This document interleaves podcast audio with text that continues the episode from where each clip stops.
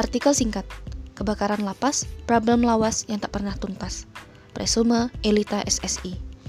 Korban meninggal akibat insiden kebakaran lapas kelas 1 di Tangerang, mencapai 44 orang.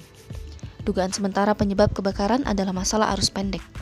Lapas tersebut memang kelebihan penghuni hingga 250%.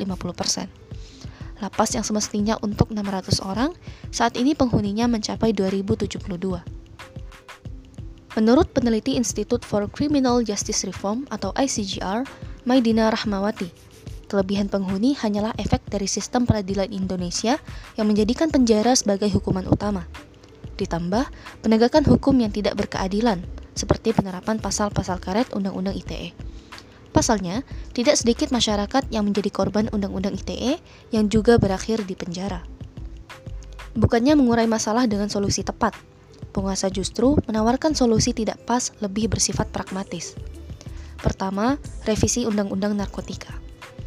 Saat ini jumlah kasus narkoba mencapai 50% dari total narapidana di seluruh Indonesia – Kedua, pengesahan RUU pemasyarakatan. Justru semakin banyaknya undang-undang akan membuat hukum tumbang tindih. Ketiga, perbaikan sistem peradilan. Lapas overcrowding karena hukuman penjara selalu jadi andalan memfonis narapidana. Keempat, membangun penjara baru. Solusi ini bisa mengurangi overcrowding, tapi tidak akan menghilangkan kriminalitas dengan hadirnya wajah baru pelaku kriminal.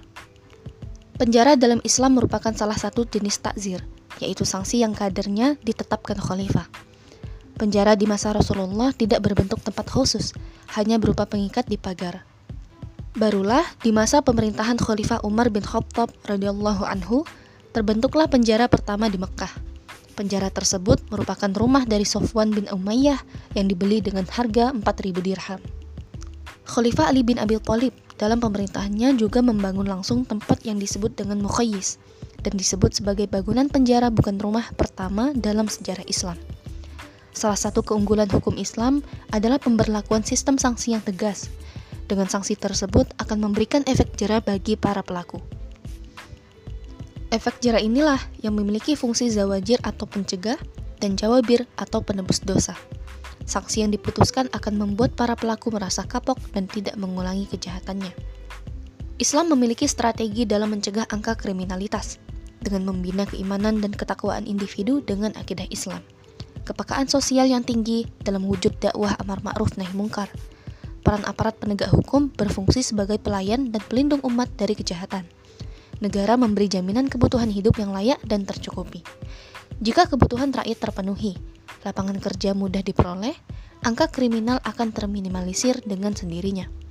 Jika masih ada yang melanggar setelah diperlakukan aspek pencegahan, maka aspek hukuman berupa sanksi akan diterapkan. Sistem ini akan terterap secara integratif dengan negara yang menerapkan syariat Islam secara kafah. Sumber ditulis oleh Khusnatul Jannah.